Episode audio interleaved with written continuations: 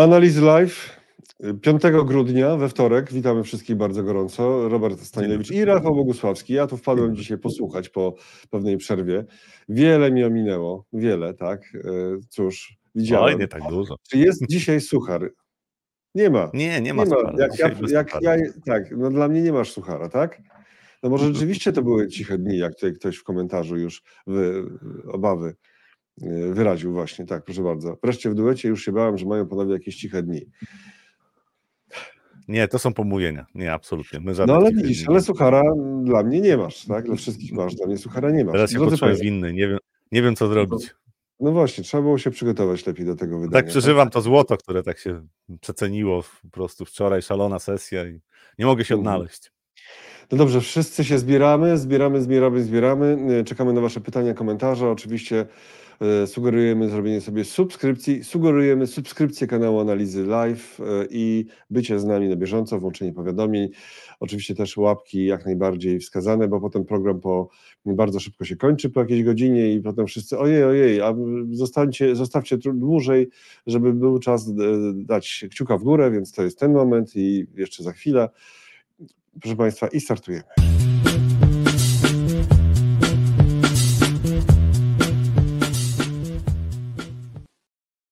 Analizy Live. Rafał Bogusławski i Robert Stanilewicz. 5 grudnia 2023, już 8.47, a w tytule Wrogowie Hossy. E, tak, bo są tacy, malkontenci, smerfy marudy, e, ale kto wie, że mają coś... No mają coś do powiedzenia, ale Może mogą tak, popsuć no. zabawę i potem będzie na Podobno się no. znają. Czy mówią to, co myślą? Ja nigdy nie wiem, tak? Czy mówią to, co myślą, ale może warto posłuchać argumentów. Oczywiście, tak jak w opisie napisałem, jeżeli ktoś E, trzyma się takiej zasady po prostu just keep buying, e, e, a jak jest bessa, to po prostu robi razy dwa, to pewnie go to mało mu zmienia w podejściu inwestycyjnym, no ale myślę, że to jest ciekawe po prostu. Dla części na pewno osób, które inwestują, to wszystko jest ciekawe, byle tylko nie robiło za dużo szumu w głowie. Rafale, jak to jest z tymi marudami? Co się, co oni, przed czym oni ostrzegają, o czym oni mówią? E, no, dwie marudy takie. Oni, bo to oni na razie. Nie mamy onej, więc jakby będzie ona, taka maruda, to też o nim powiemy. Na razie oni, panowie. Tak, na, na, na, razie to mówiłem o pani Sawicie Sabramanian, jak dobrze wymawiam. Czyli pani e, jednak. Z Banków Ameryka, tak, ale ona właśnie nie jest marudą, ona uważa, że będzie dobrze. A tu są dwie marudy, jeden jest z Morgan Stanley, a drugi jest e, z JP Morgan. I ten z Morgan Stanley strateg mówi o tym, że no, to jest hossa głupców. Znaczy to, co się dzieje teraz w Stanach Zjednoczonych na rynku akcji, to jest hossa głupców i za chwilę przyjdą spadki, no bo tam praktycznie jak popatrzymy, e, jak popatrzymy na to, co się dzieje w gospodarce, no to e, dysonans pomiędzy tym, co się dzieje na rynku akcji, a w gospodarce jest już bardzo duży i generalnie musi być za chwilę przecena. Czyli pan e, Wilson tak ostrzega, że tutaj to, mm, to co się dzieje w tej chwili, to jest Hossa, taki e, rajd w, w Bessie. E, natomiast jeżeli popatrzymy na, e, na to, co się wydarzyło w listopadzie, no to, to niespecjalnie to wygląda na taki raj w Bessie. Znaczy, patrząc na szerokość rynku, patrząc na fazy, które się pojawiały i też mm, to, co się wydarzyło, w, co się dzieje w gospodarce, to nadal to wcale nie musi mieć racji. Natomiast warto o czymś takim rozmawiać, warto wiedzieć, że te argumenty, których on używa, też mają sens. To znaczy, historycznie patrząc na e, działania Fedu, najczęściej to jednak doprowadzało do schłodzenia gospodarki, dość często do recesji. Natomiast e, też nie zawsze to oznaczało załamanie na rynkach akcji typu właśnie 50%. Mm, natomiast sam, sam fakt, że są takie osoby, to też jest dla byków pozytywne, bo hossa najczęściej się kończy, jak już prawie nie ma takich ma, marud które by chciały powiedzieć, że, znaczy są przekonane, że to już się za chwilę skończy.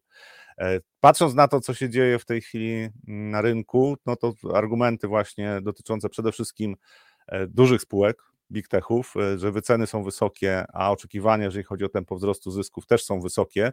Więc jeżeli oczekiwania do tempa wzrostu zysków nie sprawdzą się, to korekta na big techach może być y, bolesna. To by oznaczało, że SP500 i y, Nasdaq zanurkują, znaczy stracą sporo na wartości. Natomiast y, ten scenariusz nie wyklucza tego, że część spółek mniejszych będzie bardziej popularna. To się w ogóle dzieje w ostatnich dniach, że szerszy rynek zachowywał się lepiej niż te główne indeksy i również Russell 2000, czyli mniejsze spółki też zachowały się trochę lepiej niż główne indeksy. Natomiast faktem jest, i to o tym też warto mówić, że już ja od dwóch tygodni mówię o tym, że rynek po tym rajdzie w listopadzie jest w strefie bardzo silnego wykupienia. Czy to był bardzo szybki To jest wzrost? z innego artykułu z Bloomberga na ten sam temat właśnie. Tak, i tutaj widzimy Tak. na tej grafice, że bardzo blisko y, strefy wykupienia. Co to znaczy blisko strefy wykupienia? E, To znaczy, że wzrosty były wystarczająco szybkie. To jest taki wskaźnik, który e, wskazuje właśnie, czy, mm, czy wzrosty nie były zbyt szybkie, zbyt dynamiczne, bo jak te wzrosty są dynamiczne, to taki wskaźnik wchodzi w takie strefy tak zwane wykupienia, to jest powyżej 70 punktów przyjęte e, i e, to oznacza, że chęć realizacji zysków może być na tyle duża, że, że się pojawi, znaczy, że pojawią się spadki. Oczywiście to też może być zmiana trendu, czyli możemy ponownie wrócić do trendu spadkowego. Natomiast e, dynamika zna- tych wzrostów Mhm. Y, Co to, powyżej 70 punktów, ale czego? Co, ten, co taki wykres pokazuje? To są punkty, znaczy musiałbym wy- wyjaśnić, jak ten, skład, Mhm. jak ten wskaźnik jest skonstruowany. Nie- Nie chciałbym wchodzić w, Mhm. w takie techniczne niuanse. Bardziej bym powiedział o tym, że e, e, chodzi o to, że jeżeli są szybkie wzrosty na rynku akcji, bo to tak bardziej obrazowo bym tłumaczył, jeżeli są szybkie, dynamiczne, duże wzrosty na rynku akcji, to te takie wskaźniki, bo tych wskaźników jest dużo, takie wskaźniki wchodzą w tak zwane obszary wykupienia i y, bardzo często inwestorzy bazujący na takich wskaźnikach mówią, to były za szybkie wzrosty, powinna się pojawić korekta albo za mocne wzrosty. I właśnie jesteśmy w takiej strefie. E, Problem jest taki, że jeżeli są naprawdę silne trendy wzrostowe, takie wskaźniki dają bardzo dużo fałszywych sygnałów, to znaczy wejście w taką strefę wykupienia nie oznacza, że pojawi się korekta. E, Ale y, jeszcze raz, najważniejsza to informacja jest taka, że po prostu w listopadzie wzrosty były bardzo szybkie, e, z e, poziomu wyprzedania, które były na początku listopada, pod koniec października, weszliśmy bardzo szybko w obszary wykupienia. I to chodzi o dynamikę wzrostu, znaczy wielkość tego wzrostu i dynamikę. E, Po takich wzrostach zawsze takie wskaźniki, o których teraz rozmawiamy, wchodzą w strefę wy, wy, wykupienia, wyprzedania, przepraszam. I Mhm. potem zaczyna się, i potem zaczyna się rozważania typu, e, czy pojawi się korekta, e, czy to już jest koniec wzrostów, no bo tak rynki nie mogą szybko rosnąć. Mogą. E, Jak ktoś popatrzy sobie na historycznie, to były takie okresy, na przykład 2010 rok, e, e, 2009, zresztą teraz 2021, to też te wskaźniki wchodziły bardzo często w strefy wykupienia i wyprzedania, tak? i nic, nic to nie oznaczało. To znaczy, rynek mógł przesuwać się dalej w w stronę trendu, który, w którym podążał. E, Na razie, patrząc na to, co się dzieje w Stanach Zjednoczonych na rynku akcji, to e, ci inwestorzy, właśnie te marudy, no, mają argumenty za tym, że tak, rynki doszły właśnie do tych stref wykupienia. Zresztą ten poziom 4600 na SP500 to jest taki poziom, który jest dość istotnym poziomem, bo to był szczyt e, z lipca. E, I e, ja zakładałem, że tak czy inaczej to prawdopodobieństwo pojawienia się jakiejś korekty, ruchów korekcyjnych jest dość wysokie. Więc oni częściowo mogą mieć rację, że y, no tak, taka korekta może się pojawić, natomiast oni zakładają, że, e, bo to jest jeden pan tak z Morgan Stanley, drugi jest JP Morgan, oni zakładają, że będzie totalne rozczarowanie, jeżeli chodzi o gospodarkę amerykańską, że to y, scenariusz miękkiego lądowania y, jest bardzo mm, kruchy, to znaczy tutaj może się wiele wydarzyć negatywnych rzeczy, które sprawią, że zamiast miękkiego lądowania będzie bardzo twarde lądowanie, no i że wtedy rynki akcji y, nie wytrzymają tego, znaczy spadki będą bardzo silne i prawdopodobnie wtedy będzie bessa. Ja zakładam, że aż tak źle nie będzie, znaczy głębokiej recesji w Stanach Zjednoczonych nie będzie, natomiast to miękkie lądowanie też może nie być aż tak miękkie, jak w tej chwili inwestorzy zakładają. To jest, y, y, ja o tym mówię, o, tym, o tych opiniach właśnie analityków, y, w kontekście też tego, jak szybko zmienił się sentyment na rynku amerykańskim, zwłaszcza jeżeli chodzi o inwestorów detalicznych, bo tam jesteśmy na mm, prawie na rekordowo wysokich poziomach optymizmu, tym roku to tylko właśnie pod koniec lipca był, było więcej optymistów, więcej byków w takich e, ankietach e, Stowarzyszenia Inwestorów Indywidualnych Amerykańskich. E, I to są, to są sygnały ostrzegawcze. Też sygnałami ostrzegawczymi są sygnały płynące z rynku, czyli WIX to jest taki indeks, który opisuje oczekiwaną zmienność na rynku akcji. Ten WIX jest na niskich poziomach i, i niechętnie inwestorzy budowali pozycje zabezpieczone. Znaczy uważali, że to się nie opłaca. To też są e, sygnały ostrzegawcze. Krótkoterminowo parę rzeczy tutaj może pójść e, nie tak, jak inwestorzy zakładają i to będzie wyprzedaż. Znaczy na rynkach akcji tam spadki rzędu 3-4% to nie jest coś niezwykłego. Po tym rajdzie, który był, taki ruch może się pojawić. E, według mnie, znaczy ja zakładałem, że po tym, co się wydarzyło w listopadzie, to właśnie te dwa tygodnie mm, korekty to jest coś, co ten rynek powinien mieć, żeby się trochę uspokoić, żeby sentyment trochę, y, trochę się pogorszył, bo to paradoksalnie poprawia potem szansę na kolejną fazę wzrostu. Natomiast odpowiedź przyjdzie tak naprawdę według mnie na początku roku. E, co się będzie działo z hossą w Stanach Zjednoczonych i czy, czy te marudy nie mają przypadkiem racji. E, to będą dane, które będą napływały z gospodarki amerykańskiej i zakładam, że już na początku roku będzie tak, że inwestorzy będą bardziej e, oczekiwali na to, że, znaczy będą oczekiwali na to, że inflacja się nie podniesie, ale będą oczekiwali też na to, że gospodarka amerykańska za mocno nie będzie hamować. Jeżeli będzie hamować, to wtedy może być inny scenariusz, znaczy co innego będą brali pod uwagę inwestorzy, czyli będą sobie patrzyli na to, że no tak, gospodarka jest słaba, to nie jest dobrze, to nie jest dobrze. Chyba, że będzie w pewnym momencie scenariusz oczywiście grania tego, że Fed zacznie znowu kupować obligacje. Mm, wydaje mi się, że na razie ten scenariusz jest bardziej odległy w czasie. To musiałoby się dużo wydarzyć negatywnych rzeczy. W każdym razie towarzysząco, są... Towarzysząco wrzuciłem S&P 500 za rok, a wczoraj y, była spadkowa sesja y, w Stanach. Przypomnijmy, w ogóle tego nie powiedzieliśmy jeszcze. Taka spadkowa, tak, znaczy tam, że S&P 500 0,54 na minusie. E, tam się sporo działo, e, natomiast e, te, te spadki nie były duże, natomiast właśnie dlatego, że jesteśmy w pobliżu tych poziomów 4600 punktów, czyli tam byliśmy pod koniec lipca, no to inwestorzy tradycyjnie patrzą i mówią, no tak, no jest chyba po dużych wzrostach, jesteśmy blisko tych poziomów, gdzie tam wcześniej w tym roku podaż pojawiała, no to może nie ma sensu kupować. Tu oczywiście się działo sporo też na rynku walutowym, bo umocnił się dolar, była przecena na złocie, bo w ogóle w kosmiczna sesja na złocie, mm, więc to też takich y, i, jeszcze wzrosły rentowności obligacji, więc takich y, sygnałów e, czy czynników, które wspierały to pogorszenie sentymentu na rynkach akcji, to jest, to było kilka. I jakby to, to w ogóle nie jest zaskakujące. Znaczy, patrząc na rynki przez ostatnie dwa tygodnie, to ja zakładałem też, pokazywałem, że i na eurodolarze doszliśmy do poziomów, które e, wskazywały na możliwość e, odreagowania, bo eurodolar się umacniał do poziomu 1,10 i teraz ostatnie trzy dni to jest, to jest osłabienie mm, dolara. To też się przekłada na sentyment rynkowy. Znaczy dolar się umacnia znacznie częściej, kiedy pogarsza się sentyment na rynkach. E, I patrząc na SP500, no to na, wczoraj, na wczorajszą sesję nakładało, nałożyło się kilka czynników. E, właśnie pogorszenie sentymentu e, do w ogóle ryzykownych aktywów. Dzisiaj też jest kontynuowane to pogorszenie aktywów sentymentu, ponieważ rynki azjatyckie zachowują się słabo.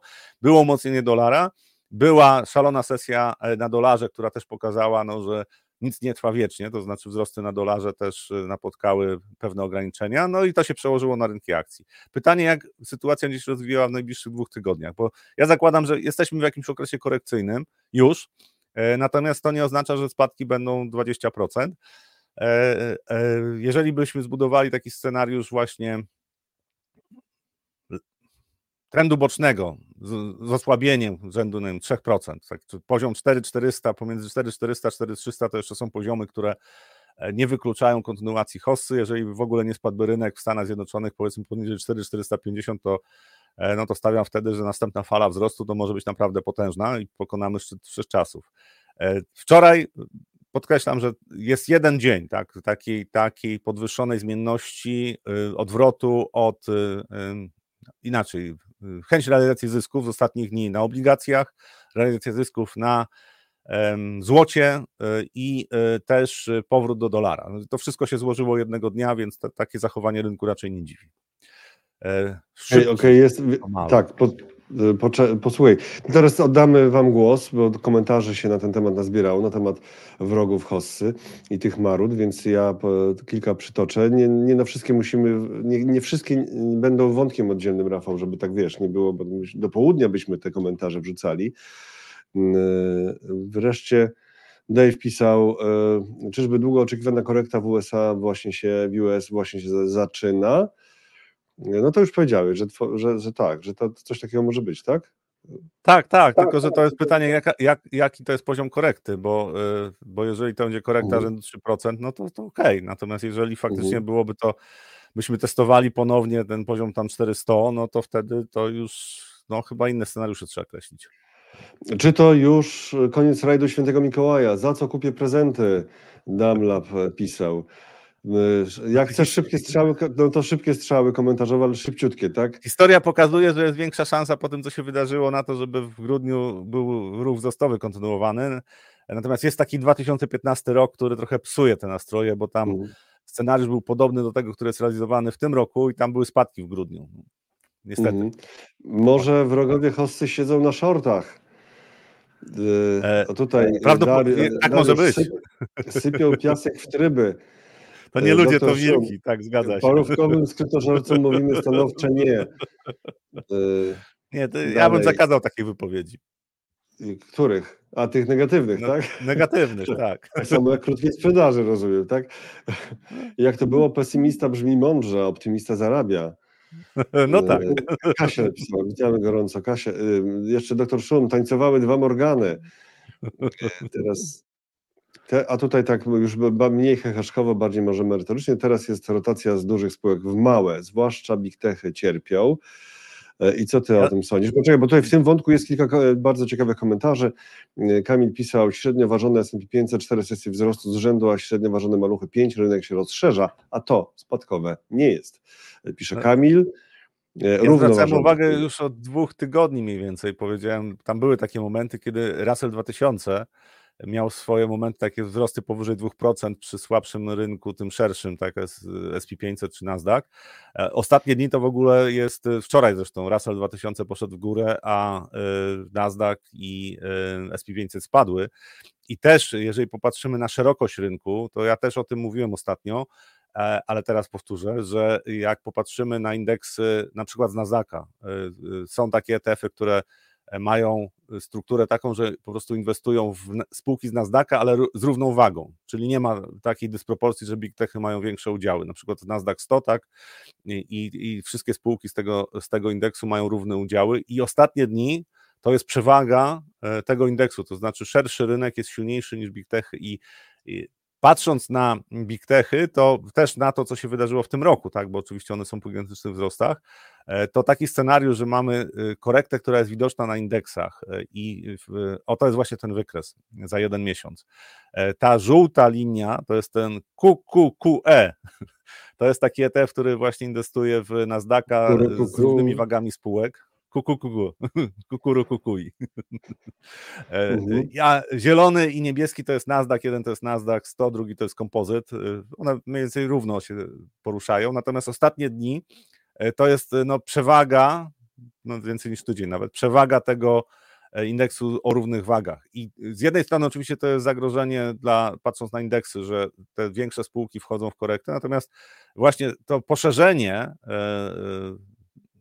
listy spółek, które rosną, według mnie to jest pozytywny objaw. To znaczy, to mniej wskazuje na, na to, że rynek się wyczerpuje siły i że po prostu już nie będzie za chwilę hossy i będzie wielkie załamanie, bo y, ten kapitał jest i on wędruje po prostu do tych spółek, które były mm, zaniedbane, nie były w, w silnych trendach wzrostowych, no i w końcu jak się zakumulowało ich wystarczająco dużo w rękach y, tych graczy takich, którzy mają świadomość tego, że kiedyś takie spółki też muszą zacząć rosnąć, no to wtedy mamy szerszy ruch rynku, ale na indeksach możemy widzieć właśnie korektę. Myślę, że ten grudzień może być bardzo ciekawy właśnie też z punktu widzenia możliwości zarabiania nie na indeksach, a na, na spółkach, czy wybranych spółkach. E, też na, u nas są, są fundusze, które mają takie strategie, które też na rynku amerykańskim inwestują, ale wybierają e, spółki, czy branże bardziej niż y, indeksy. I według mnie to może być grudzień, też styczeń to może być taki czas właśnie, gdzie będzie e, szansa wykazania się zarządzających. A Timber Crow, tak, y, Kamil Małol dokładnie i dzięki temu SP, SPX, czyli SP500 wcale nie musi go tak. tylko zanurkować. Tak, Właśnie tak, to, do, tego wątku, do, tego, do, tak. do, tego wątku. I to jeszcze, jeszcze kilka komentarzy od Was na ten temat, bo tutaj zrobiło się bardzo aktywnie. Dziś jutro pisał, dopóki jest strach przed korektą, to nie mam obaw o trend wzrostowy. No, ale czasami właśnie jest e, tak, jak było w 2015. Tam też nie było, e, tam nie było też strachu przed korektą, ale ta korekta się pojawiła. Analogie są z tym 2015 takie, że 2015-16 e, to był nie najlepszy czas też dla akcji amerykańskich, ale to, ja to nazywam ten okres bezsą przemysłową w skali świata. I teraz analogie są pewne, bo jeżeli popatrzymy na PMI przemysłowe, w ogóle co się dzieje w przemyśle na świecie, to nie jest rewelacyjnie. Polska w tej chwili ostatnie oczy to oczywiście to, to jest, y, my jesteśmy na plus zdecydowanie, ale na świecie nie jest, y, nie jest najlepiej, więc pewne analogie są. Natomiast też warto pamiętać, że 2015 to nie był początek Bessy. Znaczy te spadki, które w grudniu się pojawiły, to nie był początek Bessy. E, I teraz taki scenariusz też może być, żeby po prostu rynek się trochę schłodził, to właśnie się pogorszy sentyment i potem kolejna fala wzrostowa. To jest mój bazowy scenariusz, ale mówię o marudach, bo czasami marudy mają rację. Tak, tak, wiesz co, ale tutaj może brutalnie i tak zupełnie analiza e, taka e, domowa i nieprofesjonalna, może nie wiem. E, obawiam się, ale zaraz powiem dlaczego się obawiam, że tym razem nie będzie bez przemysłowej, bo choćby z powodu tego, ile amunicji będzie się produkowało, jak będzie rosła produkcja tejże i innych tego typu urządzeń, to raczej przemysł będzie miał co robić. No dobra, to taka wiesz, trochę strachy takie. Dlatego się, dlatego się obawiam, tak, że tutaj Bessę przemysłową odsunie coś, co, czego byśmy sobie nigdy raczej nie życzyli. E, czyli konieczność. Ja myślę, że te zmiany już następują, bo, no bo chęć produkowania uzbrojenia będzie rosła i to jest jedna z no rzeczy, która ja też. Ale tak. Też to biorę mhm. pod uwagę i zakładam do tego, że inflacja będzie wyższa niż większość uważa. Okej, okay, teraz szybki demalo jeszcze. Witam. Teraz korekty do połowy grudnia, potem stabilizacja przed e, nowym rokiem. Lecimy na. E, all time high. To ja powiem tak, nie, nie mam nic przeciwko. Szybki tomaro jeszcze 2024 do 2025 to faza manii na rynkach, taka prognoza od szybkiego, y, czyli kupować teraz, Michał, czyli kupować, ale może troszkę mniej tymczasowo, jednostek funduszu na akcje amerykańskie i to jest pytanie. Znaczy ja zakładam, że tutaj jeszcze kosta się nie skończyła na rynku amerykańskim, ta długoterminowa. E, też e, nawet jeżeli przyszły rok będzie trochę gorszy gospodarczo, tam zmienność będzie większa na rynku, natomiast ja nie zakładam wielkiej bessy. Znaczy ci, którzy mhm. zakładają, że tutaj jakieś koszmarne scenariusze dla gospodarki amerykańskiej i przez to też dla rynku akcji, no według mnie będą rozczarowani. Ja się zgadzam, że te 24, 2024-2025 e, to z komentarza, tak, że to według mnie będzie całkiem niezły czas na rynkach akcji. Do 2026 ten dobry czas się może utrzymać. Potem to już E, znowu pojawią się pewne zagrożenia, które mogą sprawić, że będzie gorzej. A, ale to nie oznacza, że to będzie spokojny czas. Nie, to, to jest takie ruchy po nawet kilkanaście procent i w jedną, w drugą stronę bardzo szybko. To jest coś, czego się trzeba spodziewać, znaczy trzeba się przygotować, coś takiego może się wydarzyć. Jeszcze do tego wskaźnika wykupienia, e, teraz docieram do komentarzy kolejnych. Mm, od e, Zacharego. E, dzień dobry, analiza techniczna wraca do łask. Znak zapytania i to kolejny komentarz od Zacharego. RSI działa w rynku horyzontalnym, e, na innym myli inwestorów. Co to znaczy? To, to, jest to, o czym mówiłem, że jeżeli używamy takich wskaźników, to one mają tam, przyjmujemy jakiś okres, który bierzemy pod uwagę i jeżeli jest trend horyzontalny, to znaczy albo niezbyt dynamiczne trendy wzrostowe i spadkowe, to wtedy właśnie te wskaźniki dość dobrze działają. To znaczy one pokazują, jak dochodzimy do tego poziomu powiedzmy 70 punktów, e, to to wtedy lepiej sprzedawać akcje, no bo prawdopodobieństwo korekty wzrośnie. Natomiast one się zupełnie nie sprawdzają, jak są bardzo dynamiczne e, ruchy wzrostowe a spadkowe też, tak, mhm. ale dynamiczne mhm. ruchy wzrostowe, po prostu e, ten wskaźnik dość szybko wchodzi powyżej stref wykupienia i później chwilę spada, jak tam mogą nawet nie być spadki, po prostu to jest konstrukcja tego wskaźnika, tak, tak wygląda, że nawet jeżeli rynek przyhamuje, to ten wskaźnik spadnie poniżej 70 punktów, to nie muszą być spadki i kolejna fala wzrostowa, a ci, którzy wierzą ślepo w takie wskaźniki, po prostu sprzedali akcje. Natomiast jeżeli już używamy analizy technicznej do takiego handlowania, to powinniśmy mieć jeszcze inny wskaźnik, to znaczy sprawdzać impet rynku. To znaczy jest, są wskaźniki, które pokazują, jaki jest, jaka jest siła impulsu wzrostowego. Jeżeli te dwa wskaźniki e, pokazują, że siła impulsu wzrostowego nie jest zbyt duża, a jest poziom wykupienia, to wtedy mam sygnał techniczny, żeby sprzedać rynek. Wchodzimy teraz w analizę techniczną, to nie jest program o tej analizie, tak? tak. Natomiast tak. ja tłumaczę, okay. tłumaczę to, tą wypowiedź, to, to, to stwierdzenie.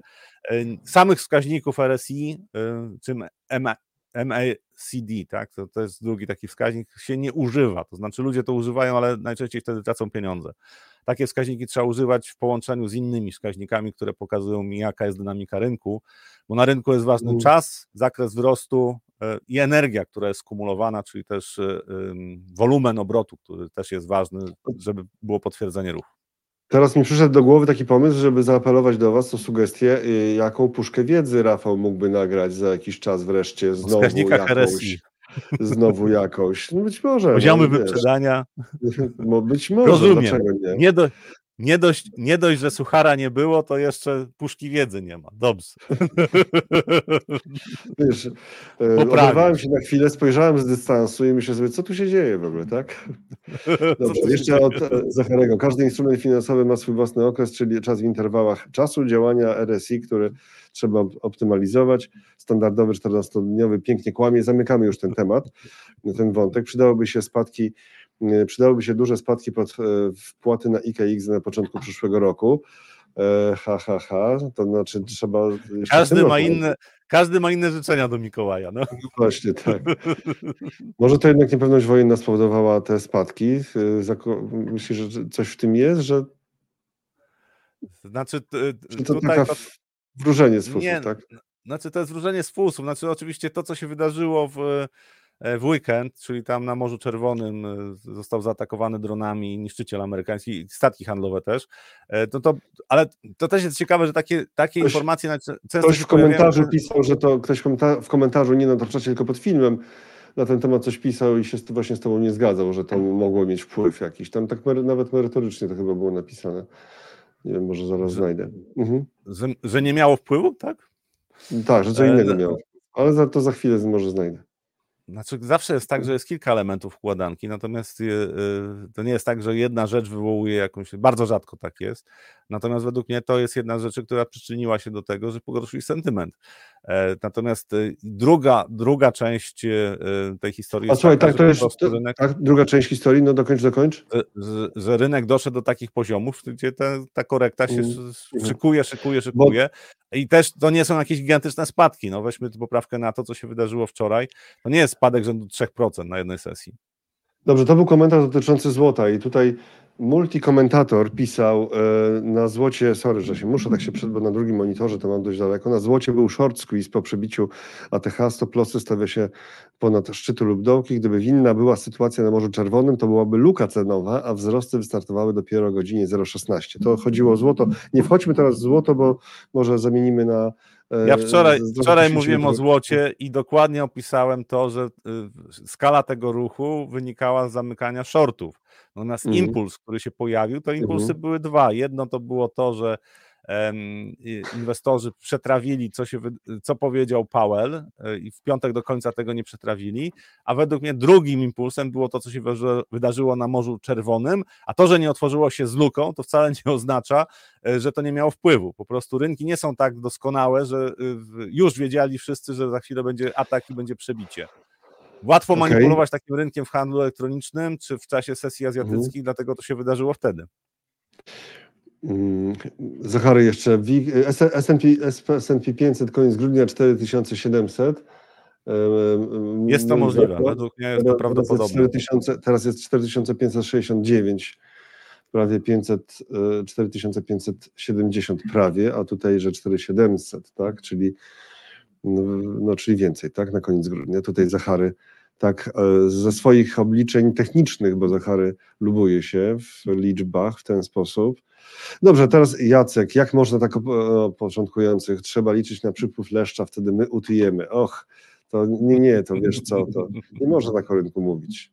Bo potem wyjdzie polityk powie, że giełda to kasyno i zaora na przykład coś. Zresztą już są jakieś pomysły, tak? Paradoksalnie, paradoksalnie ten mm, ulga w podatku Belki, ciekawe jak zostanie rozwiązane, jeżeli chodzi o IKE, IGZE na przykład, to nie jest może wielki jakiś element, e, jeżeli chodzi o wolumen rynku, no ale tak, zobaczymy. Dobra, dalej jeszcze szerszy rynek, e, czyli host się dopiero rozkręca, to ciągle do tych Stanów, tak? No jest, jest taka możliwość, natomiast to zawsze jest tak, że są dwie strony medalu, to znaczy y, to, co się dzieje na spółkach tych memowych tak zwanych, ostatnich, y, na ostatnich kilku sesjach, to też jest sygnał ostrzegawczy, że że trochę się rozbrykali inwestorzy, więc takie schłodzenie nastrojów by się przydało. Natomiast szeroki rynek, no to najczęściej jest potwierdzenie tego, że trend ma mm, silniejsze podstawy. I te zarzuty, które się pojawiały w tym roku bardzo często, że to jest bardzo wąski rynek, to jest tak niebezpieczny i tak dalej. No w tej chwili, no, co ci biedni ludzie, którzy ostrzegali, że rynek jest za wąski, co mają powiedzieć, jak teraz szerokość rynku rośnie? No. Słuchaj, Rafale, Rafale, Rafale, było tutaj w komentarzach pani. Serdecznie witamy, cieszymy się bardzo. W statystykach YouTube widać wyraźnie, że mm, nie ogląda nas zbyt wiele pani. Bu, więc drogie panie, wzywajcie koleżanki. E, I tutaj Marta, ale teraz musi, trzeba się zmobilizować, bo to są konkretne pytania. Marta pisze, dzień dobry, posiadam subfundusze akcyjne akcji amerykańskich i akcji polskich w ramach IGZE IKE. Nie mogę ich sprzedać, żeby na przykład uciec przed Bessą. Na jakie subfundusze je najlepiej zamienić? Właśnie, czy je zamieniać, czy raczej po prostu, wiesz, znaczy ja... to jest to, ten dylemat, czy zamieniać, czy dokupić więcej, dwa razy więcej w myśl zasady just keep buying, tak? E, znaczy ja rozumiem, że to jest wykorzystany limit tam, to znaczy to, co jest na rachunku mm. IGZE, IKE. I pierwsza rzecz, pytanie jest, e, czy w przypadku, e, jeżeli mam taką inwestycję na dłuższy termin, czy już uciekać z tego rynku i brać pod uwagę właśnie, że korekta się może rozbudować, e, czy nie. Bo to, o czym ja mówię, że tutaj korekta się może pojawić, coś może się wydarzyć negatywnego na rynku, tak może. Natomiast e, też może być tak, że to będzie jakaś nawet bessa w najbliższym czasie, ze względu właśnie na, na większe osłabienie gospodarki amerykańskiej. Ale są inne scenariusze, dość pozytywne dla, dla e, rynku akcji, przynajmniej jeszcze przez 3 lata. Ja jestem bardziej skłonny myśleć o tym, zawirowaniach takich krótkoterminowych e, na rynku amerykańskim, że to jest kwestia po prostu e, takiej fazy w gospodarce, że będzie, będą preteksty do tego, żeby były duże wahania. Ale jak mam inwestycje poprzez fundusze, to próby złapania takich ruchów są bardzo trudne. Natomiast jeżeli, więc ja generalnie uważam, że tutaj no, można, można mieć taki portfel, który po prostu jest utrzymywany w dłuższym dystansie i po pewnym czasie Czyli... zrealizować jakiś zysk. Dobrze, czyli ty byś nie uciekał przed Bessą? Znaczy, nikt o Bessie ja, nie mówi jeżeli... teraz. Właśnie, nikt o Bessie nie mówi, ale nie zawsze jest tak, że oni mówią gdy jeżeli, przyjść, no, jeżeli chcę zarządzać takim portfelem i na przykład ch chciałbym się przygotować na to, że być może będzie, będą jakieś y, spadki, tak, i, i, i żebym nie był zupełnie zaskoczony przez to, co, co, się może wydarzyć, że właśnie scenariusz jakiegoś twardego lądowania będzie realizowany, no to wtedy część portfela można zamienić na inne fundusze. Jakie subfundusze? Ja uważam, znaczy ja, ale to znowu to jest moja opinia, ja unikam obligacji długoterminowych, pomimo tego, że jest przekonanie, o stałym procentowaniu takich obligacji długoterminowych, że, że jest przekonanie, że no, spowolnienie gospodarcze będzie spadała inflacja. Według mnie ten spadek inflacji będzie znacznie mniejszy niż większy oczekuje i długoterminowe obligacje to nie będzie dobra inwestycja w perspektywie następnych 3, 4, 5 lat. I fundusze obligacji krótkoterminowych, plus e, obligacji e, korporacyjnych, ale tych o zmiennym procentowaniu, czyli polskich przede wszystkim, e, tylko z tak taką e, selekcją, żeby tam nie było za dużo spółek e, e, z wysokim poziomem zadłużenia albo niepewną sytuacją finansową.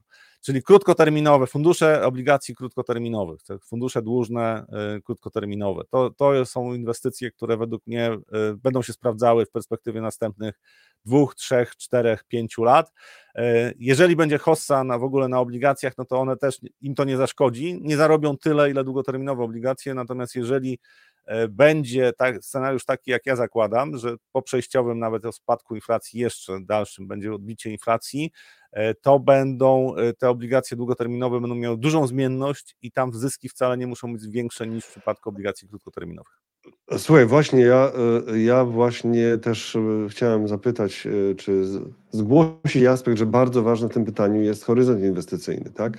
I Marta już tak. napisała wcześniej, tutaj znalazłem ten komentarz od Marty, do zamknięcia IKX mam 3 lata, czyli tutaj rzeczywiście wiesz, jest to taki moment trudny, tak? Bo nie możesz sobie powiedzieć, że ach, teraz mam 20 czy tam 30 lat, jestem bardzo młodym człowiekiem i, i mogę sobie rzeczywiście teraz jechać, bo w długim horyzoncie akcje dają zarobić, tak? Lepiej niż obligacje. I te, No. Jeżeli mam do, do, do zamknięcia 3 lata funduszu, tak, czy, czy projektu inwestycyjnego, e, to jest taki czas, kiedy już e, warto stopniowo zacząć realizować zyski. To właśnie w związku z tą niepewnością, że nikt nie wie, czy ta bessa się pojawi, czy nie, czy w ogóle jakaś korekta będzie, czy nie, ale część zysków na przykład, nie wiem, 20% portfela, to po takich wzrostach, które nastąpiły, to jest całkiem niezły czas, żeby E, część tych zysków zrealizować i właśnie przejść na fundusze krótkoterminowych obligacji, czyli dłużne, krótkoterminowe. Część, po prostu stopniowo. Znaczy tak, dłużne, krótkoterminowe, uwaga, nie ma takiej kategorii w, e, obecnie, niestety. Dłużne skarbowe, tam trzeba szukać tych funduszy, które mają, czasami w nazwach mają krótkoterminowy, tak? Ale tak. nie ma oddzielnej takiej kategorii w nomenklaturze. Niestety moim zdaniem, bo to jest troszeczkę nieczytelne. E, znaczy Okej, okay, ale wiesz, też... ale, ale to już jest, jest też tak, że w te, dygresja w ten sposób od rynku amerykańskiego odeszliśmy do ważniejszych tematów, bo konkretnych tematów waszych. Jest też taka kwestia, że jeżeli ktoś ma te trzy lata do zamknięcia IKX, no to też przecież potem jeżeli ma tych pieniędzy tam już sporo, bo wykorzystuje pełne limity, a skoro to IKX, no to gratulujemy, bo to pełne limity prawdopodobnie, to, to, to przecież nie włoży tych pieniędzy do bieliźniarki, tak? To nie jest tak, że to się kończą te produkty, to pierwsze pytanie, trzy lata do końca, jak, co zrobić z tymi akcyjnymi, to tak jak mówisz, już byś przechodził stopniowo w fundusze krótkoterminowe, tak, ale co potem, prawda, no bo jak zostanie z tego ta, ta masa pieniądza wypłacona, no to co potem z tym robić? E, no, to już jest kwestia no, znowu... Nie, ale nie, zakładam, że, nie, że zakładam, że, że na przykład pani Marta nie chce wszystkiego na, nagle wydać tego dnia, tak? Takie mhm. założenie, czy może chcieć, ale, ale nie wiemy tego. No ale mimo wszystko, jeżeli, jeżeli e, tak kończy mi się ten e, produkt, tak powiedzmy, mm, tak. I, i mam te trzy lata, no to warto pomyśleć o tym, że rynki są na tyle nieprzewidywalne, że większość strategii zmierza do tego, żeby przed okresem zakończenia tego mhm. kiedy mi się kończy horyzont inwestycji, żeby stopniowo zmniejszać mm, e, e, zaangażowanie w te bardziej zmienne instrumenty. I to jest według mnie no, bardzo rozsądne. Natomiast co zrobić potem, no to jest kwestia oczywiście tego, co znaczy i jaką mam poduszkę finansową, tak, jak, jakie będę miał dochody finansowe, czy jakie będę miała dochody finansowe, ile pieniędzy mogę spokojnie przeznaczyć na bardziej ryzykowne inwestycje. Według mnie taki portfel 40-60%, czyli 40% akcji, 60% obligacji, ale niekoniecznie tych bardzo długoterminowych. To jest portfel, który się będzie sprawdzał w perspektywie następnych y, kilku lat i to jest y, też do przemyślenia, tak y, pomijając e, to, że IKE się kończy tak za 3 lata czy IGZE, ale jeżeli to na dłuższej perspektywie, to taki portfel 40-60 albo 60-40 czy 60% akcji to jest według mnie portfel, który przez jeszcze kilka lat będzie się sprawdzał. Co będzie potem? No, mhm. świat się będzie zmieniał i to dość dynamicznie, więc też zastanawiam się, co, co zrobią rządy na przykład z tym mhm. rolowaniem długów, ale to jest pewnie jeszcze. No, tak, tak, bo tutaj e, Zachary pisał, e, wszelkie znaki zapowiadają spadek rentowności obligacji, a więc fundusze dłużne. E, no i ja Buffetta, jestem innego zdania. Dla Buffetta krótki termin to 5 lat. Jesteś innego zdania co do zasady, ale mówisz, że jednak krótkoterminowy to jesteś ok z tym, tak? Na przykład. Tak, bo krótkoterminowe nie mają ryzyka stopy procentowej, natomiast długoterminowe okay. mają. Okej, okay. a, a, dla Buffetta krótki termin to 5 lat, a długi 50. Paweł pisał. Chyba, że Problemy spekulował na srebrze. Problemy są dwa. Jak sprzedam i dalej rośnie ból, jak nie sprzedam i spada ból. No bo może być tak, że rzeczywiście to najbliższe 3 lata to będzie hossa. No tak. Petarda no tak. jakaś, tak? 2024-2025 już apogeum tego. Może być tak. I, i, Ale i spekulant ma... zawsze obrywa. No, me mentalnie zawsze obrywa, bo zawsze popełnia jakieś błędy i albo żałuje, że nie sprzedał, albo żałuje, że nie dokupił, albo nie utrzymał tak. pozycji. No i, I zawsze o tym Jacek problem. właśnie pisze. Ja, o tym właśnie Jacek e, pisze. Jak żyć, tak. Problemy są dwa, jak sprzedam e, i dalej rośnie to ból, jak e, nie sprzedam i spada ból. Jak żyć? E, Zakubowskie fundusze dłużne mają chyba najgorsze już za sobą. A, i jeszcze jak nie kupię tutaj, tak, też ból. Tak, no właśnie, to spekulant, ale pan, rozumiem, że pani Marta nie jest spekulantką, skoro mówimy o IKX. Chociaż też można w domu maklerskim, oczywiście można spekulować sobie na IKX. I jeszcze, no, no tak, jak się nie kupi i rośnie. No tak. Właśnie. Co IKX nie, nie potrzeba likwidować od razu, trzeba bawić się dalej w inwestowanie i powoli korzystając z owoców, na przykład tutaj taka. No. Mm. I tutaj Teo, Teofil, IKE nie trzeba zamykać, można działać dalej i powiększać kapitał. Hossa śnieżna trwa obecnie. Rozumiem, tak? Ale idzie odwilż podobno. Dobrze, pojechaliśmy tymi te komentarzami dotyczącymi tego tematu o IKX, ale teraz e, tak, szukamy pań, e, szukamy pań dalej jeszcze w waszych komentarzach, tak, to jest taki, mm, e, to jest taki moment, że szukamy pań i było coś tutaj. O właśnie, Bernadetta Cichoń, witamy serdecznie. Czy warto teraz kupić dolara? To wrzucam wykres euro-dolar. Oczywiście, słuchajcie, drodzy, tutaj wiadomo, nie ma takich rekomendacji że zrób to albo zrób, to, zrób tamto. No są takie kanały chyba na YouTubie, które tam dają, tak, to, to, to, głównie o, o krypto to chyba są takie kanały.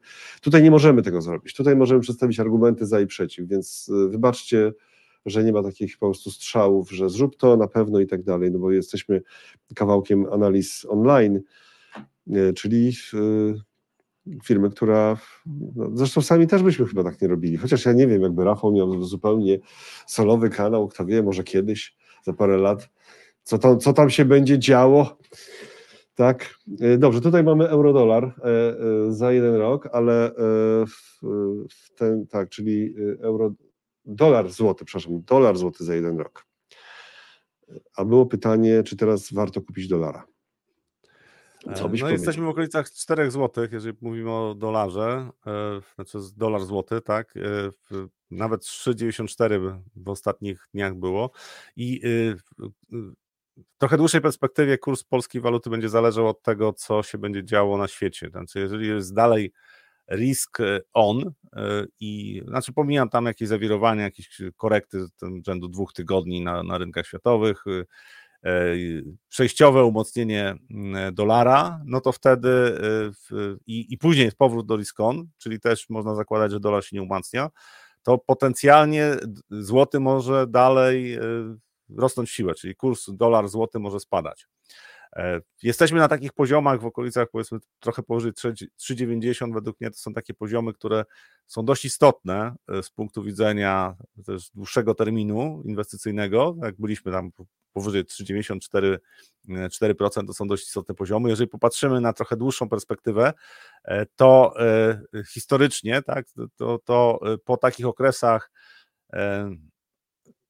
osłabienia dolara, najczęściej później się pojawia znowu jakiś moment, okres umocnienia dolara i jesteśmy właśnie w, w okolicach takiego dołka cyklu, który trwa mniej więcej 3 lata na dolar złoty, trochę ponad 3 lata, więc y, szanse pogorszenia sentymentu do polskiej waluty są całkiem duże. To znaczy, tutaj może się w najbliższych miesiącach ten kurs umocnić. Natomiast ja jednoznacznie nie jestem w stanie. Kurs dolara się umocnić, tak? Kurs dolara, bo kurs dolara. widzimy mhm, do złotego. Kurs dolara może się umocnić.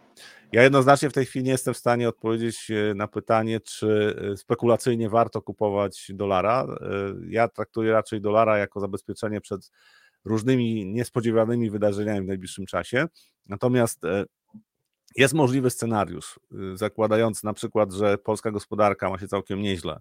Spowolnienie gospodarcze w Stanach i w, w Unii Europejskiej ogólnie nie jest głębokie, e, a polska gospodarka rozwija się szybciej e, niż w tej chwili zakładają analitycy, plus jeszcze, jeszcze jest napływ kapitałów e, i nie ma inflacji, która by powodowała, że mm, inwestorzy zaczną się obawiać o to, czy faktycznie ze względu na inflację, czy polska waluta będzie dobrze wyceniana, to jest możliwy scenariusz umocnienia złotego. Znaczy to, to jest według mnie mniej prawdopodobny scenariusz, natomiast ja pamiętam 2008 rok i tam też e, ruch e, na złotym, czy dolarze, osłabienie dolara było do poziomów, które w ogóle były całkowicie irracjonalne. I to jest jedna z rzeczy, którą trzeba brać pod uwagę, jak mówimy o rynkach walutowych, że co pewien czas e, na różnych parach walutowych pojawiają się ekstremalne sytuacje i, i to na złotym też może się wydarzyć. Zakładając właśnie takie w miarę pozytywne scenariusze dla gospodarki europejskiej, to scenariusz dla gospodarki polskiej jest bardzo pozytywny. Potencjalny napływ pieniędzy z KPO i napływ inwestycji bezpośrednich zagranicznych, bo to też by się wydarzyło, to będzie coś, co umocni złotego.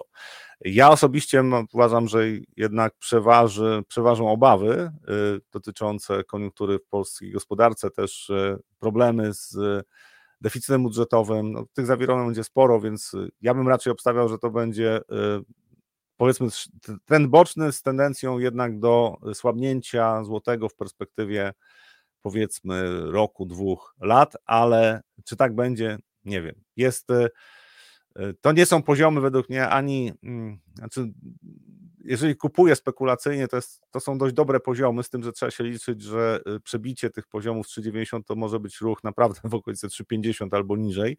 E, natomiast jeżeli chodzi o w tej chwili sprzedawanie tej pary walutowej, no to jest też y, nie jesteśmy na poziomach, które są sensowne z punktu widzenia e, nagrody do ryzyka, które podejmuje. Więc krótkoterminowo, jeżeli rozwija się y, korekta na rynkach światowych, akcyjnych, to prawdopodobnie też trochę umacnia się dolar, więc tutaj złoty się osłabi, dolar się umocni.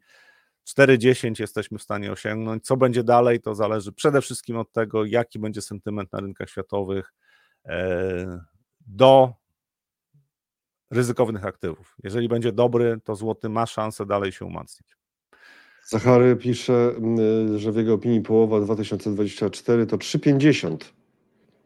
Y, jest to możliwe, jeżeli będzie, jeżeli będzie się rozwijała hossa na, na rynkach akcji na świecie, e, to taki scenariusz jest możliwy. To znaczy, trendy, trendy na walutach trwają e, znacznie dłużej niż w większości się wydaje to możliwe, i też poziomy wtedy nie są, znaczy poziomy, które mogą waluty osiągnąć, wydają się wcześniej niemożliwe do osiągnięcia. I tutaj patrząc na to, jak polski złoty jest postrzegany w takich okresach dobrej prosperity na, e, na rynkach, e, to e, i, i te czynniki, o których mówiłem, między innymi KPO, dość silna gospodarka, to jest coś, co przemawia za złotym. Natomiast jest sporo ryzyk też takich politycznych, geopolitycznych, gospodarczych też i ten sentyment może się zdecydowanie pogorszyć to dość szybko, więc to odnosząc się do, do, do, tych y, marudzących strategów, e, no to jeżeli by mielibyśmy faktycznie e, korektę na rynkach akcji w USA i słabnięcie gospodarki amerykańskiej, to polski złoty wtedy słabnie bardzo szybko. Jesteśmy tam pewnie 4,50, 4,75 na tych poziomach, bo umocnienie dolara zapewni to, że pewnie nawet poziom 5 zł będzie testowany, być może wyżej na razie, tak jak mówię, jest bardzo dużo sprzecznych informacji i y, można wy, y, wykreślić sobie scenariusze, które są całkowicie przeciwstawne. Ja bym poczekał pytanie... na, na informacje z gospodarki amerykańskiej. I znowu też pytanie o horyzont i znowu też pytanie o cel, tak, bo w tych czasach to myślę, że to odkrywamy sens posiadania waluty posiadania dolara po prostu w postaci fizycznej? Nie? Nie, nie sądzisz, że tak y, to, co się wydarzyło w ostatnich latach, to tak jednak sugeruje, że jak nie ma czegoś po prostu pod ręką, to, to, to, to jednak to nie te czasy. Pamiętam, że kiedyś y, wszyscy specjaliści z rynku finansowego śmiali się, że jak ktoś pytał o złoto fizyczne, wiesz, a po co to, po co to? No, oczywiście dalej ten, to, te podśmiechujki są, a z drugiej strony mm, odrobiny, odrobiny czegoś tam nie zaszkodzi. E, słuchaj, skoro za sprawą te, tego pytania od naszej szanownej Wicki e, weszliśmy w złotego i dolara, to może teraz już zrealizujmy punkt pod tytułem przegląd rynków, trochę więcej o walutach i perspektywach polskiego złotego, bo to już się realizuje. Był ten wątek na początku o malkontentach, o wrogach host ze Stanów, chodzi oczywiście o hostę amerykańską, od której też zależy większość tego, co dzieje się na rynkach na świecie. E, ale teraz e, robimy przegląd rynków, czyli w przeglądzie rynku był już złoty i dolar. Co jeszcze do tego możemy dorzucić, do tego e, przeglądu? Euro-złoty, bo tutaj to jest też dość ciekawa sytuacja i, i myślę, że w, już wjeżdża. Siła euro-złoty to będzie coś, co będzie pokazywało siła albo słabość. To będzie pokazywało, w, jak, w jak, którą stronę złoty będzie chciał wędrować. Tutaj euro-dolara pokazałaś. Aha, e, ale okej, okay, zaraz będzie złoty, rzeczywiście. To, mhm. też, e, to też na euro-dolarze widać, że tutaj ostatnie dni to jest spadek euro-dolara, co znaczy umocnienie dolara, więc to się przekłada też na inne waluty, na inne pary walutowe. Natomiast o co chodzi z tym euro-złotym? No przede wszystkim o to, że tu jest mniejsza zmienność, E, I mm, można też patrzeć na indeks złotego. Tak? BOŚ ma taki indeks złotego, gdzie tam są cztery waluty brane pod uwagę do, e, do złotego. Natomiast e, jeżeli, jeżeli jest napływ kapitału, jeżeli jest pozytywny sentyment do polskiego rynku, to my zaczynamy zyskiwać, znaczy złoty zaczyna zyskiwać do euro. I to się wydarzyło ostatnie dwa miesiące, no to mamy bardzo ładny ruch e, umocnienia złotego, czyli osłabnięcia euro. I to pokazuje, że, e, e, znaczy, że jest pozytywny sentyment do całego, do, do polskiej gospodarki, do, do, do naszego rynku. To najczęściej też odbija się na zachowaniu rynku obligacji, zachowaniu rynku akcji. To są najczęściej dobre okresy dla dla tych rynków. E, I e, patrząc na to, co, co tutaj się wydarzyło tak, w, w, w tym roku, no to widać, że ten trend osłabienia złotego, który był 2021-2022, mm, w tym roku się zakończył. Pytanie znowu podstawowe, czy ten trend będzie kontynuowany i tutaj wracamy do poziomów. Ten poziomy po okolicach 4,35, trochę poniżej, tak 4,30 to historycznie są dość istotne poziomy na których rynek się zatrzymywał wielokrotnie. I to jest taki poziom, bardzo często się mówi o, o mm, parytecie e, złoty euro na poziomie 4,40. Znaczy są rozbieżności, powiedzmy, czy 4,30, 4,40, ale to są takie poziomy, które można uzasadnić dość racjonalnie e, siłą nabywczą pieniądza. Tak? To, to jest taki kurs, który E, nie byłby dla nas bardzo negatywny, pewnie lepiej by mieć słabszy. Jakbyśmy na przykład mieli zakotwiczyć kurs złotego do euro, no to tam trochę, trochę słabszy kurs złotego byłby lepszy. Ale e, znowu, pytanie jest takie, czy wystarczy tego pozytywnego sentymentu w najbliższym czasie, żeby złoty dalej się umacniał?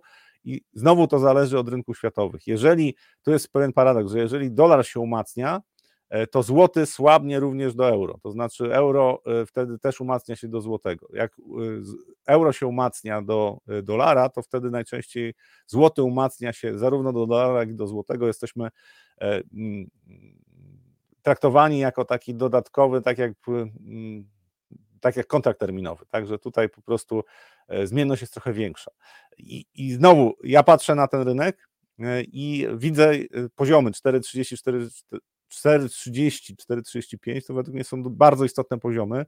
Nie wydaje mi się, żeby teraz rynek był w stanie pokonać te poziomy, jeżeli rozwija się korekta na rynkach e, światowych. Natomiast jeżeli okazałoby się, że są spadki dalsze kursu euro, czyli jesteśmy na poziomach 4, e, poniżej 4,30, 4,20, to coraz bardziej wtedy będzie ten scenariusz y, taki pozytywny dla polskiego złotego prawdopodobny. To znaczy szanse na to, że złoty będzie się dalej umacniał, będą rosły. Dlaczego? Bo to jest y, mechanika rynku, znaczy ten trend może się rozwijać e, do momentu, aż pojawią się jakieś duże zaburzenia, które spowodują, że kapitał zacznie odpływać z Polski. Takim ryzykiem jest na przykład wojna Rosji z Ukrainą. Cały czas my o tym mniej mówimy, ale to się, tam się cały czas dzieją rzeczy straszne i cały czas Mm, sytuacja jest na tyle zmienna, że przewidzenie tego, jak to się zakończy, y, jest niemożliwe według mnie w tej chwili. To jest jeden z obszarów ryzyka, ale równocześnie e, traktat pokojowy podpisany przez Rosję i Ukrainę, pomijam prawdopodobieństwo tego, jest e, czymś, co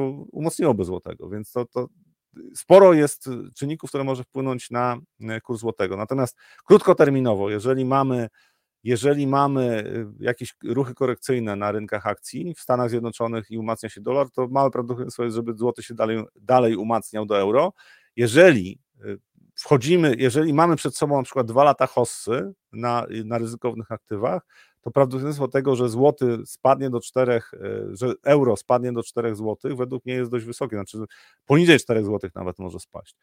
Wszystko mhm. według mnie, znaczy nie wszystko, ale większość rzeczy zależy od tego, co się będzie działo na świecie. Znaczy wewnętrznie tutaj patrząc na to, co się dzieje w polskiej gospodarce, poza tą wyższą inflacją, to inne czynniki raczej będą wspierające dla e, polskiego złotego. Natomiast jeżeli popatrzymy na to, co się, mm, e, co się będzie działo na świecie, no to tych e, obszarów ryzyka jest chyba trochę więcej niż takich, które mogą wspierać złotego. Okej, okay, ale z drugiej strony tak, e, mają dużo pieniędzy do wydania z KPO w przeciągu dwóch lat, więc warunki do umocnienia walut są, e, czy rozumiem do umocnienia złotego chyba raczej, tak? No, no i hossa przez dwa lata, tak? Jacek e, pisał, bo tak rozumiem, że skoro mają dużo do wydania z KPO w przeciągu dwóch lat, to są warunki do umocnienia złotego, tak, Jacek? Czy to, tak, też, to też jest, poczekaj, to też poczekaj, bo jeszcze to, bo jeszcze wykorzystywane. Mhm.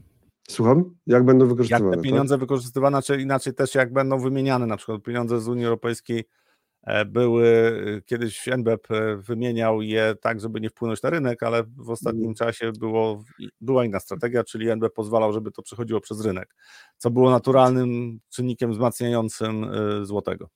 Od Jacka kolejny komentarz. Dolar będzie płynął do Ukrainy przez Polskę, a euro do Polski i przez Polskę do Ukrainy. E, to są te prozłotowe argumenty. No tak, no to, są, to są te rzeczy, które mogą. E, trzy złote muśniemy, to chyba ciągle chodzi o tego dolara, że trzy złote muśniemy. Takie nawet są tutaj prognozy. I no to jeżeli... o tym, poczekaj, jak dolar będzie po 3 zeta, to kupim. Może napisze. No tak. Jeżeli będzie e, po 3 zeta, to ja też kupię. Dużo. Jacek pisze po 3 złote, to kupimy za wszystko. no właśnie. E, ale co do tych argumentów, że te napływy, dotyczących napływów. Znaczy to trzeba jeszcze patrzeć, na, same napływy nie, nie, nie tworzą kursu złotego. Tam jest jeszcze kwestia na przykład e, mm, bilansu handlowego. Znaczy niskie ceny ropy i, i wysoki eksport polski no to jest coś, co sprzyja złotemu. Podobne są z euro. E, też e, oczywiście te napływy kapitałów są w, ważne, ale nie tylko pieniądze na KPO, ale napływy kapitałów też inwestycji tak, bezpośrednich, zagranicznych. I to też nie wygląda źle, więc tych y, y, mm, czynników, które mogą sprzyjać złotemu jest całkiem sporo. Ale również no, jakiekolwiek y, głębsze spowolnienie gospodarki w Europie i w Stanach to jest y, scenariusz niekorzystny dla złotego i to jestem przekonany, że dość szybko. Ale tutaj Jacek, tutaj jest seria od Jacka prozłotowych komentarzy. Wszyscy piszą, że Polska może rozwijać się lepiej niż kraje starej Unii, więc złotówka się umocni. Wolimy mówić złoty, okej, okay, jak to uważa, więc y, się umocni, tak pisze Jacek, na co mu ja Ale w odbija poprzedniej dekadzie... Dalej sporo zarobisz y, sarkastycznie. Mhm. W poprzedniej dekadzie polska gospodarka za, zachowała się e, mocniej niż Unii Europejskiej, e, natomiast złoty no, nie był rewelacyjny. Do dolara to jesteśmy, byliśmy w trendzie spadkowym, znaczy e, kurs dolar-złoty rósł.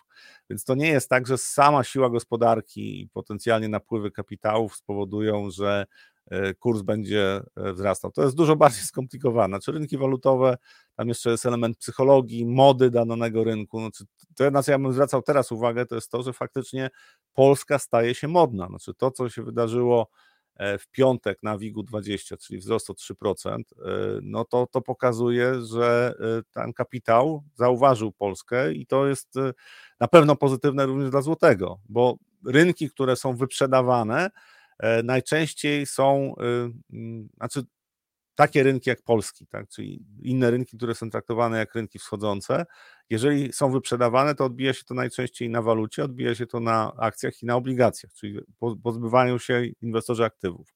Jeżeli mamy sytuację taką, że polski rynek obligacji może mocno nie zyskuje, ale zyskiwał wcześniej, rynek akcji zyskuje e, i waluta się umacnia, no to na, można przyjąć założenie takie, że ten polski rynek jest zauważony przez inwestorów e, zagranicznych i jest postrzegany pozytywnie. No i to jest coś, co e, złotemu będzie pomagało. Dlatego tak, tak dużo modna. mówię o tym sentymencie zagranicznym. Tak, mod, tak modna. Rafał ma rację, trzeba iść na fali tej mody. Jan pisze, Albania też staje się modna. I co z tego? Ale modna w jakim kontekście? Bo nie no, wiem, inwestycyjnym może... czy turystycznym? Znaczy, no właśnie, inwestycyjnym.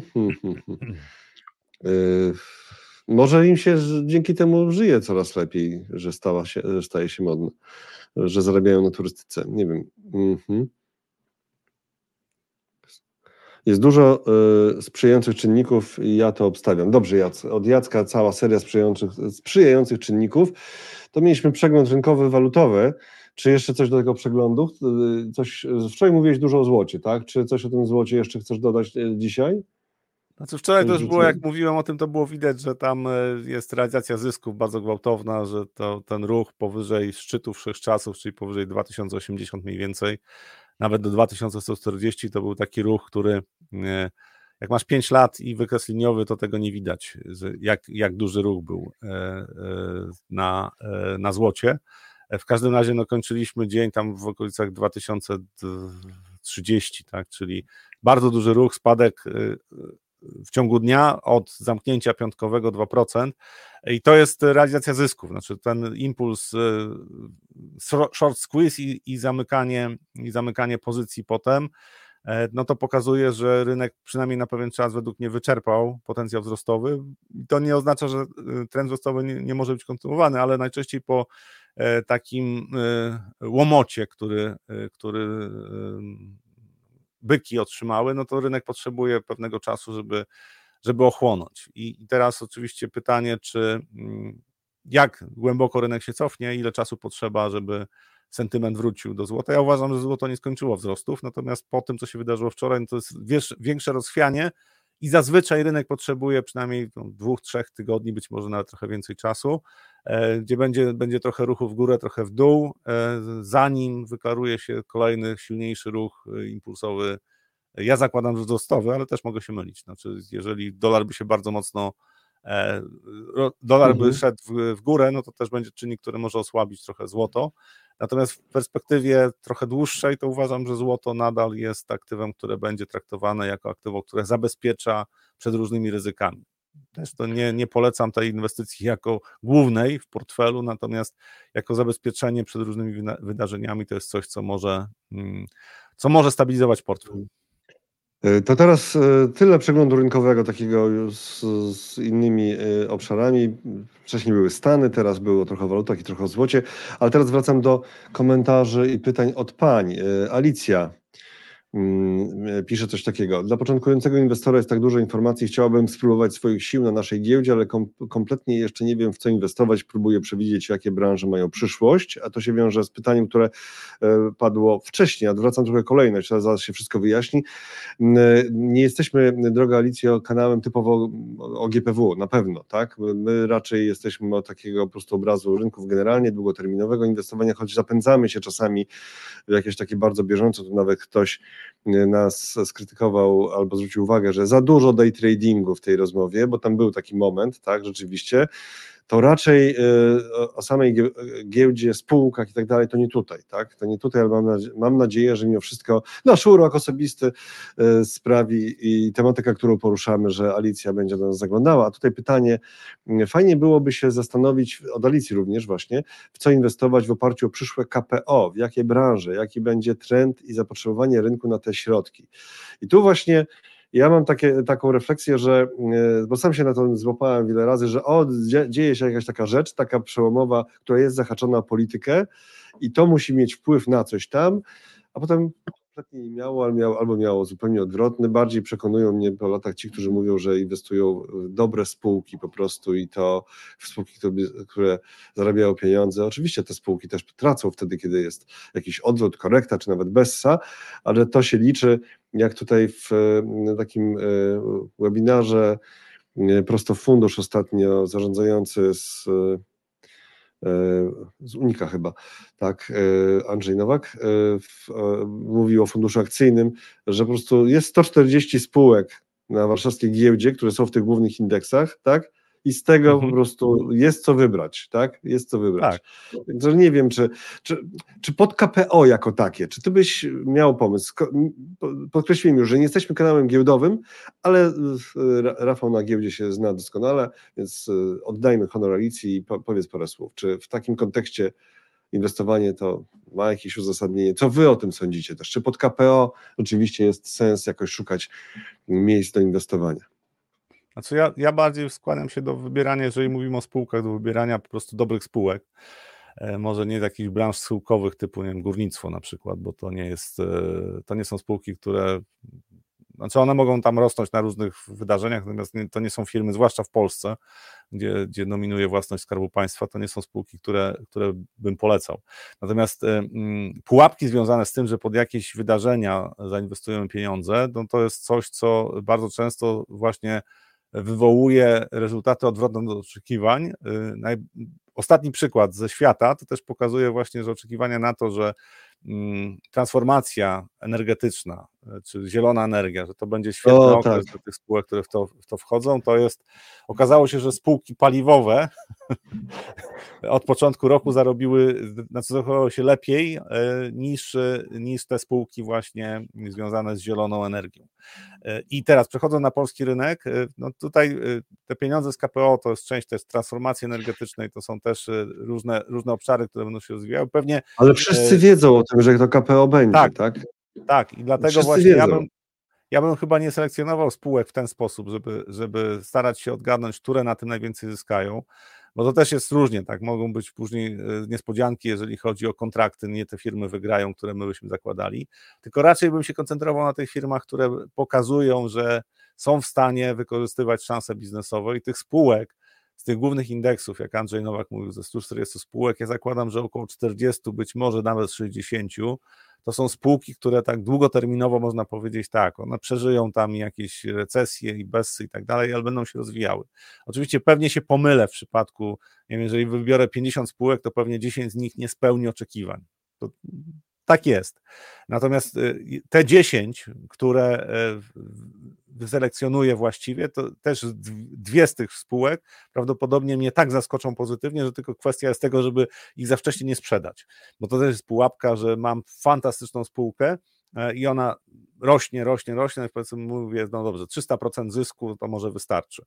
E, a y, bardzo często to jest początek, to znaczy to patrząc i na naszą giełdę, i na giełdy światowe, to jest za, zaletą posiadania takiego portfela spółek, które sprawdzają się w różnych warunkach, jest to, że one e, po okresach gorszych, gorszej koniunktury, one znowu zaczynają rosnąć. I to, to jest dobry wybór. Znaczy, dobre spółki, unikanie branż schyłkowych, bo naprawdę to jest, to jest coś, co, co mocno obciąża. Mm, E, stopy zwrotu, e, bo takie spółki nie są w stanie e, pokonać innych, innych musiałyby zdominować całkowicie rynek.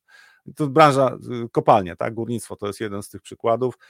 Unikałbym też spółek mocno zdominowanych przez Skarb Państwa, to jest na przykład energetyka w Polsce, tak, czyli elektrownie. Mhm. Też, też to nie są spółki, które bym uważał, że to jest dobra inwestycja, tak długoterminowo, tak, ale są branże, które będą się rozwijały trochę szybciej, takie, które będą się rozwijały trochę wolniej.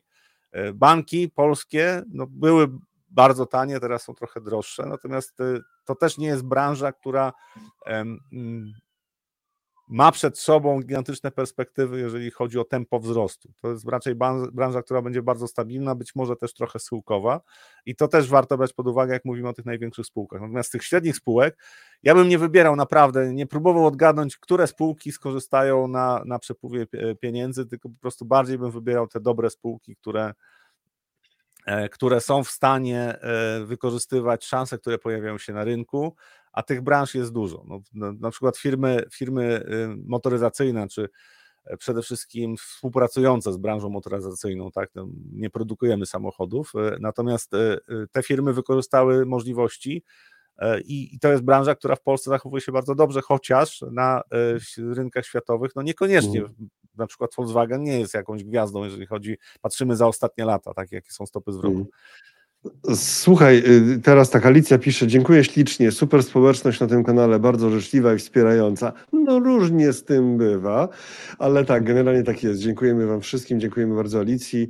E, tutaj jest ciekawe y, od Jacka, Super pomysł. Niech stworzą ETF o nazwie KPO lub fundusz e, tematyczny o nazwie KPO i spowodujcie, spowodujcie żeby można było kupić na waszej platformie.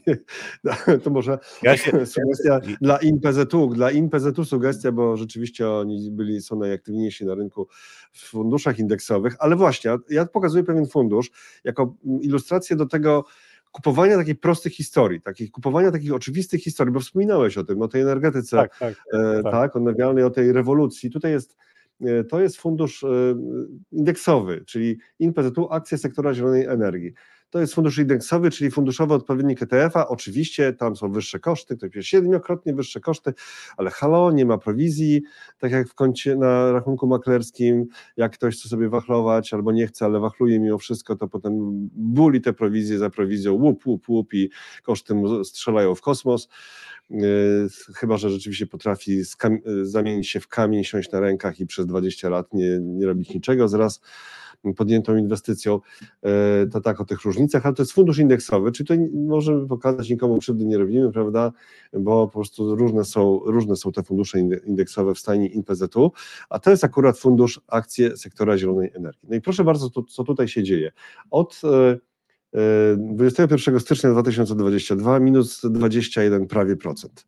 Tak, a jak zrobimy no. po prostu 12 miesięcy, te fundusze istnieją od niedawna, więc takie krótkie okresy, ale te 12 miesięcy, kiedy jest hossa na rynkach, tak, i te fundusze zielonej energii 33% ponad na minusie za 12 miesięcy, czyli Y, sektor zielona energia. Tak wygląda na rynku. To jest to, co Rafał mówił. Takie oczywiste story, że po prostu to powinno dymić, tak? Znaczy nie powinno dymić w sensie, przenosi powinno dymić. No, dosłownie to nie dymi, no bo to jest zielona energia, ale powinien być dym na tych akcjach niby, tak się no. kiedyś wydawało. No, wszystko teraz A jest dym w drugą stronę. Dym w drugą stronę, proszę bardzo, tak? No właśnie. Ja nie twierdzę, że z KPO będzie tak samo, tylko a tutaj świetny, świetny pomysł. Fundusze indeksowe albo ETF-y. O. Znaczy, takie proste historie, znaczy po pierwsze mogą się nie zrealizować e, w takim znaczeniu jak na przykład tutaj w przypadku tej zielonej energii, e, ale może być też tak, że my próbując odgadnąć, które spółki zyskają na czymś, my się pomylimy. I naprawdę e, znajomość spółek, ale, albo wiedza, która jest potrzebna, żeby określić, które spółki skorzystają na tym, to jest no, wyższa szkoła jazdy. Znaczy, na, to trzeba, na to trzeba poświęcić bardzo dużo czasu. Nawet zarządzający, którzy analizują polski rynek akcji, często mają problemy, żeby wskazać dokładnie spółki, które zyskają na przykład na jakimś wydarzeniu. Oni są w stanie opowiedzieć o tym, znaczy są w stanie też przeanalizować i wybrać takie spółki, które ze względu na to, co się dzieje w tych spółkach, co się dzieje w otoczeniu, będą zyskiwały, natomiast konkretnie wskazać spółki, które zyskają właśnie ze względu na to, że jakieś pieniądze będą płynęły, no to już jest też bardzo dużo szczęścia potrzeba. I to są takie pułapki myślenia właśnie, że ja tutaj wykorzystam jakiś e, motyw, przecież to jest samograj, no przecież to musi być proste. No nie, no nie jest proste. Drugi przykład ze świata to jest początek tego roku. Chiny ogłaszają odejście od e, polityki, koniec ubiegłego roku, od polityki zero COVID. E, euforia krótkotrwała, tak dwa tygodnie wzrostów i od tego czasu praktycznie e, rynek, rynek chiński jest w trendzie spadkowym. Też miała być prosta historia, no przecież gospodarka musi się ożywić. Jest dużo trudniej w ten sposób podchodzić do inwestowania, że ja wybieram jakieś obszary i w nie inwestuję, bo jestem przekonany, że to musi się zrealizować pozytywny scenariusz, niż właśnie wybieranie e, takich spółek, które mm, potwierdzają, że są w stanie utrzymywać e, odpowiednie tempo wzrostu i zysków i sprzedaży i też nie są wycenione za wysoko, bo to też jest wyzwanie, chociażby teraz big techy na świecie, tak? To, to są wyceny, które są bardzo, powodują, że tam jest ma, bardzo mały margines błędu dla zarządów spółek. To znaczy, jak coś się pogorszy, to te spółki jednak, y, w, czy w funkcjonowaniu spółek, czy w otoczeniu rynkowym, no te spółki zostaną ukarane. To ja jestem przekonany, że tak będzie. E, natomiast e, e, w przypadku spółek, które mają utrzymują wysoki zwrot z kapitału, tak? mają, mają dynamikę zysków, mają dynamikę sprzedaży i nie są wycenione zbyt wysoko, czyli wtedy w takim przypadku no raczej nie powyżej, e, wskaźnik cena na zysk nie powyżej 20, 25 to już jest chyba maks tego, co można za wzrostową spółkę zapłacić, wyżej to już naprawdę e, pomijam przejściowe momenty, tak, że takie wyceny są uzasadnione, natomiast średnio jak patrzę na na spółki, które utrzymują jakąś dynamikę zysku. Nie działo się nic wczesnego w gospodarce, to raczej takie wyceny powyżej 25 dla spółek y, nawet wzrostowych to już jest coś, co muszę mieć przekonanie, że e, gospodarka będzie sprzyjała w najbliższym czasie, albo spółce dzieją się pozytywne rzeczy, na przykład został uruchomiony nowy projekt, który będzie dostarczał większe zyski. I zmierzam do tego, żeby mm, nie szukać takich pomysłów, że teraz jak jakiś segment rynku będzie zyskiwał, bo pojawią się pieniądze z gospodarki. Raczej bym myślał o Polsce, e, w polskich spółkach, raczej w kontekście tego, jak my możemy w najbliższych kilku latach, albo inaczej, które spółki, które branże mogą korzystać na tym, co się będzie działo w Europie, co się będzie działo na przykład e, w Ukrainie, tak? E, jakie, jakie scenariusze mogę rozważyć, czy na przykład spółki budowlane w Polsce mają dobre perspektywy, czy nie, czy E, spółki e, przemysłowe ze względu na to, co się dzieje z cenami energii, czy nadal są atrakcyjne, czy nie. Nie same KPO. To jest według mnie bardzo dobry sposób, żeby wpaść w pułapkę, z której potem ciężko wyjść. Okej, okay, teraz wracamy do naszego flow i jeszcze tak te, kilka tematów wracamy do, do malkontentów, ale tym razem europejskie malkontentstwo. Aczkolwiek Rafał chyba jest bliski temu podejściu. Chodzi o st, inflację w strefie euro i o tym, że za wcześnie na fanfary, żeby ogłaszać zwycięstwo nad tą, że inflacją właśnie.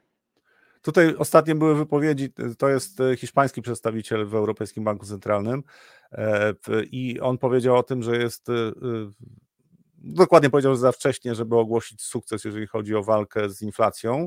E, dezinflacja jest szybka i nawet trochę szybsza niż spodziewana, natomiast są rzeczy, które budzą niepokój.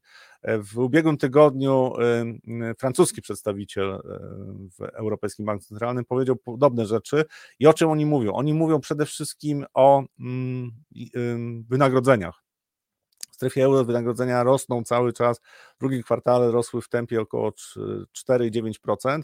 Ostatnie dane pokazują, że tam jest nadal wzrost w większości krajów średnio w strefie euro, to jest wzrost powyżej 4%. 4,2, 4,4, tak, to te, te, te odczyty, które się pojawiały. E, I to są poziomy, które e, będą rzutowały na poziom inflacji w, w następnych e, kwartałach, miesiącach. E, I oni o tym mówią. Znaczy, to jest właśnie to, o czym ja też mówię, że druga fala inflacyjna, ona się pojawia, pojawia najczęściej, e, pomimo tego, że banki centralne już jakby zdławiły ten najwyższy poziom inflacji, zdusiły, ale potem są czynniki związane z opóźnieniem pewnych rzeczy, które pojawiają się w, w gospodarce, czyli na przykład to, że wzrost wynagrodzeń postępuje jeszcze przez pewien czas z większym tempem niż wynosi to inflacja, bo to jest to opóźnienie, że pracownicy poszli po podwyżki, dostają te podwyżki i te podwyżki powodują, że siła nabywcza zaczyna rosnąć w momencie, kiedy inflacja zaczyna spadać. To się dzieje w tej chwili w Polsce. Znaczy dane o sprzedaży detalicznej pokazują, że siła nabywcza konsumenta już zaczęła rosnąć i za chwilę będzie podobny problem, przed którym ostrzegają ci przedstawiciele w Europejskim Banku Centralnym, że same wynagrodzenia mogą spowodować, że właśnie utrzymanie inflacji na poziomach tam powiedzmy 2-2,5%, czy sprowadzenie tych poziomów będzie wyzwaniem przyszłym roku. Ja zakładam, że tak będzie, znaczy, że będzie problem z tym, żeby zbić inflację do poziomu, w Polsce to w ogóle 5%, to dla mnie to jest marzenie, żeby taka inflacja się pojawiła. E, jesteśmy bardzo blisko w Polsce e, minimum. Prawdopodobnie już osiągnęliśmy minimum, jeżeli chodzi o inflację, i potem następne miesiące będą, e, będą gorsze. Wyzwania pojawią się w drugim kwartale przyszłego roku w Polsce. W, e, w strefie euro te wyzwania mogą się pojawić już w pierwszym kwartale przyszłego roku. To, to jest pytanie też jeżeli chodzi o inflację. To jest pytanie właśnie, jak szybko producenci też zaczną się dostosować do nowej sytuacji, bo podobnie jak w Polsce, tam też była wyprzedaż zapasów y, przez firmy, też była presja y, na spadki cen producentów, to się pomału y, zaczyna odwracać. E, I dwa, trzy miesiące i zobaczymy to, o czym mówią przedstawiciele i hiszpańskiego, i francuskiego E, banku Centralnego, tak, znaczy przedstawiciele, którzy są w Europejskim Banku Centralnym. Ja się zgadzam z tym, żeby za wcześnie nie odtrąbić e, sukcesu, ale też zwracam uwagę, że Europejski Bank Centralny i Fed według mnie w pewnym momencie zaakceptują, że inflacja jest trochę wyższa niż w poprzedniej dekadzie i przestaną ją dusić, bo jeżeli ją będą chcieli dusić do 2%, E, to będzie problem dla gospodarki e, i europejskiej, i amerykańskiej. Ja zakładam, że zaakceptują to, że inflacja jest w okolicach 3%, powyżej, że zmierza w stronę 3% e, i to będzie sukces. Bo inaczej to mamy scenariusz recesyjny, bo świat się zmienił. Znaczy po prostu utrzymanie inflacji na poziomie 2% będzie prawie niewykonalne, jeżeli mówimy o strefie euro i Stanach Zjednoczonych. Zostajemy w Europie i mamy zimę. I jak jest z gazem? Nie jest źle. Jest, Nawet jest, nie jest źle. Ja w kontekście tego, co mówiłem w, w jeszcze połowie roku, ostrzegałem, że może być problem tej zimy z gazem w Europie, bo się zwiększy zapotrzebowanie ze strony Chin, krajów azjatyckich, bo miało być ożywienie w Chinach, no ale tego ożywienia nie ma, znaczy nie ma przyspieszenia wzrostu. I to, co pokazuje, w ogóle, co pokazała Europa, no to jest dowód na to, że jednak E, były bardzo duże rezerwy, jeżeli chodzi o możliwość ograniczenia zużycia gazu. I to nastąpiło, bo e, teraz e, mm, zużycie gazu w ostatnim, w ostatnim czasie wzrosło, a mniej więcej o rok do roku o 9%, ale i tak jesteśmy w Unii Europejskiej, ale i tak jesteśmy 22% poniżej pięcioletniej średniej, jeżeli chodzi o zużycie gazu w Europie. I to pokazuje z jednej strony, że oczywiście jest trochę mniejsza aktywność, jeżeli chodzi o przemysł, natomiast okazało się, że jest bardzo dużo takich rezerw, które pozwalają e, zmniejszyć zapotrzebowanie na gaz. I co się wydarzyło? Mieliśmy jeszcze tydzień temu półtora, mieliśmy dość e, łagodną zimę, w zasadzie tej zimy nie było, znaczy późna jesień, tak, ale było ciepło. E, teraz e, znowu po tym ataku w zasadzie śniegu bardziej niż jakichś wielkich mrozów. Nadal dane, które napływają z Europy pokazują, że jest dobrze, jeżeli chodzi o zapasy gazu, że tutaj w, praktycznie no, w tej chwili naprawdę musiałby się wydarzyć jakiś scenariusz ekstremalnych mrozów e, rzędu 20, minus 20 stopni w Europie, żeby e, jakieś niepokoje pojawiły się e, na rynku gazu ziemnego. Tutaj ceny gazu, jak widać, one są na niskich poziomach, znaczy poniżej, poniżej 45 dolarów to naprawdę to nie są wygórowane ceny gazu ziemnego i historycznie to są poziomy, które no, no było, były niższe, tak, bo tam historycznie to było nawet 20 dolarów, 20 euro, przepraszam, bo to w euro, 20 euro albo nawet trochę mniej. Natomiast patrząc na to, co, co się w tej chwili zapowiada na tym rynku, to tylko mówię, największe, znaczy jakieś bardzo gwałtowne y, przymrozki. To jest oczywiście pozytywny scenariusz, po pierwsze dla mm, gospodarki europejskiej, bo y, to jest importer gazu, więc jeżeli, jeżeli w tej chwili sytuacja jest stabilna i magazyny są niemal pełne, znaczy wypełnienie magazynów wystarczy przy takich przeciętnych scenariuszach do przetrwania zimy, no to jest coś, co, co warto brać pod uwagę, znaczy nie będzie szoku jakiegoś gwałtownego. To jest oczywiście też jeden z czynników, który sprawia, że y, inflacja, odbicie inflacji z tego powodu raczej w najbliższych y, miesiącach nie nastąpi, znaczy z powodu wzrostu cen gazu, czyli y, też będzie trochę mniejszy problem, jeżeli chodzi o koszty życia, E, czyli e, mieszkańcy Europy Zachodniej, którzy tam e, ucierpieli ze względu na to, że koszty ogrzewania wzrosły, no trochę będą mieli lepszą sytuację. To jest pozytywne. Ja zakładałem, że tutaj wyzwania mogą się pojawić. Nie pojawiły się. Na razie wygląda na to, że tych wyzwań nie będzie. Więc niskie ceny ropy i niskie ceny gazu ziemnego to jest taki scenariusz prowzrostowy dla gospodarki światowej, europejskiej przede wszystkim. I to znaczy, że możemy przejść do kolejnego tematu i jeszcze wracamy do Stanów, ale teraz konkretna spółka, słynna spółka, czyli Nvidia. E, to jest jedna, jedna ze spółek, które ja obserwuję. Oczywiście to jest w tej chwili ten największy 8 czy 7, bo to Netflix czasami się pojawia wśród tych największych spółek, czasami nie, ale obserwuję, co tam się dzieje i wyłapuję takie informacje, bo insiderzy e, to są osoby, które są najczęściej to jest zarząd spółki, ewentualnie rady nadzorcze, y, którzy mają dobre informacje na temat tego, co się dzieje w spółkach. I e, ci insiderzy w NVIDIA, oni byli mało aktywni w ostatnich latach, natomiast y, w ostatnie, to jest sprzedaż 370 tysięcy e, akcji NVIDIA, to jest wartość około 180 milionów dolarów. E, I to, są, to jest sprzedaż, która się pojawiła w ostatnim czasie. Tak jak mówię, oni byli mało aktywni wcześniej. E, e, natomiast e, oczywiście przy kapitalizacji spółki, która, która wynosi ponad bilion dolarów, no to wydaje się niewiele, tylko że ci insiderzy posiadają tylko 4% wszystkich akcji. Tak, tam są największe fundusze, to oczywiście inwestycyjne posiadają bardzo dużo tych akcji, natomiast sami insiderzy tylko 4%, więc te 370 tysięcy akcji, no to już jest, jest trochę, patrząc na to, co robią ci E, ci zawodowcy, znaczy ci menadżerowie. E, I ja śledzę właśnie zachowanie tych insiderów, bo to jest jedna z rzeczy, która nie, nie zapowiada oczywiście, że spółka musi się za chwilę przecenić, natomiast zapowiada, że mogą być problemy, jeżeli chodzi o e, perspektywy następnych kwartałów, utrzymania tej dynamiki, którą oczeku, której oczekują rynki. To są takie sygnały, które też y, nawiązują do tych marut, o których, o których wspomnieliśmy z JP Morgana i Morgan Stanleya. No to są właśnie takie sygnały, że te, y, ten, y, ta, takie spółki jak Nvidia, która miała w tym roku ponad 200% wzrostu, ale już od czerwca idzie w zasadzie w trencie bocznym, czyli próbuje pokonać 500 dolarów, ale nie może, nie spada poniżej 400 dolarów, e, to są, to są, e, to wskazuje na to, że tutaj już obawy o to, co będzie dalej z zachowaniem tej spółki, czyli poprawianiem wyników, y, że one się pojawiają. Insiderzy y, nie zawsze trafiają, natomiast znacznie częściej y, takie sygnały wskazują, że potencjał do dalszego wzrostu zysków jest mniejszy niż rynek zakłada. Oni mają lepsze rozeznanie niż nawet najlepsi analitycy, bo oni siedzą w tej branży. Więc to są rzeczy, które też obserwuję i też y, jak ktoś w tej chwili mówi, tak, no dobra, inwestuję w rynek amerykański, najlepiej indeksowo, bo przecież ta gospodarka się obroni, no to mówię, no okej, okay, może indeksowo, raczej nie wszystkie pieniądze w tej chwili. Tak? To, to, to, te duże spółki, to nie dotyczy tylko Nvidia, y, że, że, są obawy o to, czy spółki dadzą radę y, przynieść takie wyniki, jakich rynek oczekuje. Według mnie z Teslą jest podobny problem. Y, podobny problem jest z Amazonem.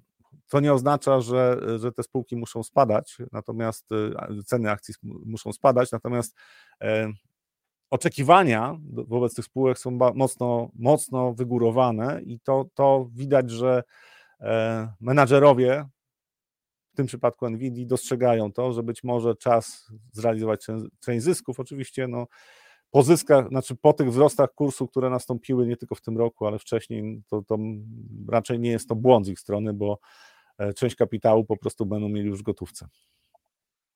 Jeszcze jeden temat nam został, ale po drodze zaproszenie. Zaproszenie na jutro na godzinę 12 na kanale YouTube'owym Platformy Inwestycyjnej Kup Fundusz. Będzie Kup Fundusz Live Grzegorz Raupuk e, z udziałem mojej skromnej osoby.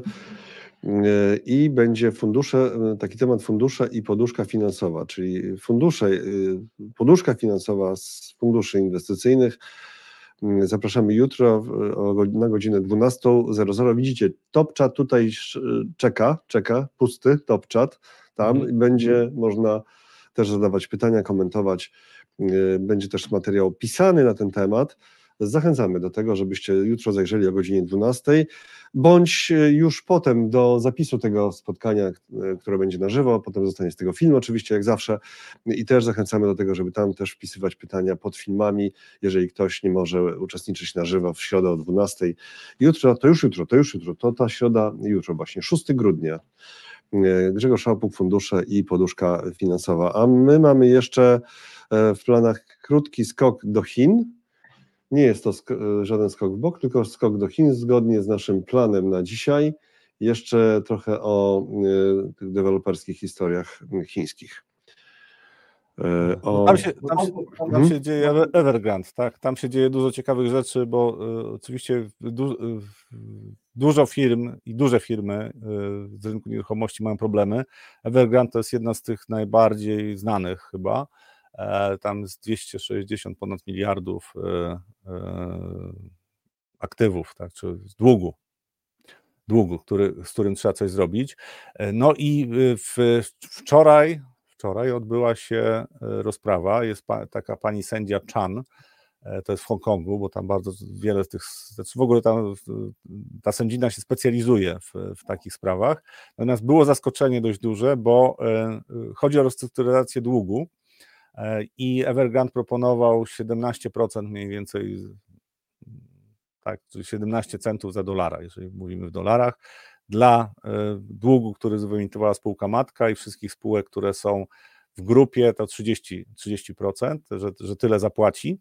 E, natomiast nie doszło w zasadzie do porozumienia, czyli nie doszło do ustalenia jakiegoś werdyktu, ponieważ ta firma, która zgłosiła wniosek o upadły, znaczy postępowanie upadłościowe, jakby przestała naciskać, żeby to porozumienie zostało osiągnięte teraz, albo żeby została ogłoszona upadłość.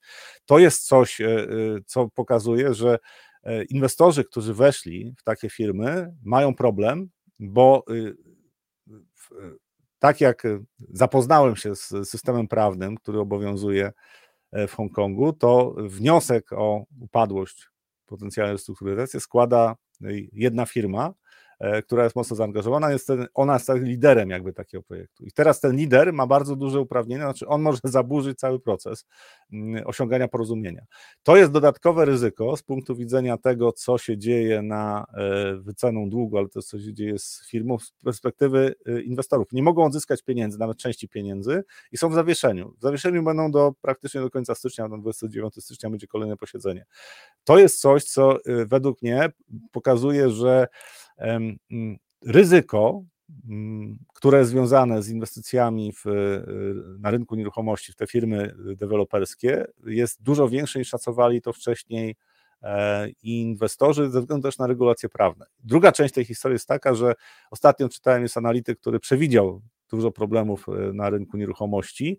Przewiduje teraz problemy dla trustów inwestycyjnych, czyli firm, które dawały finansowanie tym firmom deweloperskim. I to jest coś, co też na co bym zwrócił uwagę, że tutaj opóźnienia, jeżeli chodzi o e, decyzje dotyczące Evergrande, one będą się przekładały na sytuację tych firm, które finansowały takie projekty, bo te firmy świetnie funkcjonowały w momencie, gdy był wzrost na rynku. To znaczy, dopóki rynek nieruchomości szedł w górę, to te firmy w pewnym stopniu finansowały e, e, tym wzrostem cen aktywów, finansowały swoje działania. E, od 3-4 lat jest problem i teraz ten analityk mówi, że kolejne firmy będą miały problemy. Jeżeli sytuacja będzie, e, te trusty, tak, czyli te firmy, które finansowały e, e, deweloperów, jeżeli problemy będą takie, jakie w tej chwili są z Evergrande, że w zasadzie nie mogą nawet części pieniędzy odzyskać szybko i, są w zawieszeniu i to będzie się przyciągało w czasie, to za chwilę usłyszymy o kolejnych firmach, tych trustach, które mają problemy, bo, nie, bo tracą płynność. To jest bardzo poważne wyzwanie według mnie. Patrzę, patrzę cały czas na to, jak zachowują się indeksy w e, Chinach, w Hongkongu. Tam raczej optymi do optymizmu to nie nastraja. Ja wiem, co mówiłem. Mówią o tym, że wyceny są niskie, że są atrakcyjne, że jest ten spadkowy, że jest szansa na to, że e, pomimo tego, że jest ten spadkowy na rynku akcji, to działania e, Banku Centralnego i rządu chińskiego przyniosą pewne używienie gospodarki, stabilizację nieruchomości, tylko że jeżeli te kwestie prawne spowodują, że y, będzie pojawiał się łańcuszek upadłości, to znaczy firmy będą traciły płynność, nie dostaną wystarczająco szybko finansowania, to naprawdę będzie to problem. To znaczy tutaj może być e, dużo więcej kłopotów, jeżeli chodzi o rynek nieruchomości, niż do tej pory zakładałem. Warto o tym pamiętać, bo to jest, no, to jest gospodarka, która będzie miała znaczenie. Dla nich załamanie rynku nieruchomości, takie niekontrolowane, no to jest e, stagnacja gospodarcza, czy to jest prawdopodobnie recesja, więc to się by odbiło na całej gospodarce światowej. Czy tak będzie, nie wiem, natomiast te sygnały są niepokojące, bo tam coraz nowe problemy się pojawiają. To jest indeks Hang Seng, czyli Hongkong. E, no jak widać, to było odreagowanie w 2022 pod koniec roku, natomiast od tego czasu to, no to tylko spadki, spadki, spadki, spadki. No my zabieramy się już, e, zbieramy się powoli e, i czas już zaczynać kończyć. Zaczynamy kończyć. Tutaj jeszcze okładka dzisiejszego live'a i www.analizy.pl. Zapraszamy na portal. O, nowy fundusz Mount Fi na przykład. Proszę bardzo, ale to sobie, kto ma ochotę, to sobie poczyta. Jutro o 12 przypominam jest Fundusz Live, ale to nie wszystko, 8.45 Rafał e, wystąpi. Wystąpisz, tak? Wystąpisz? Tak, wystąpię. Wystąpię. Mm, Przyniosę Beze mnie?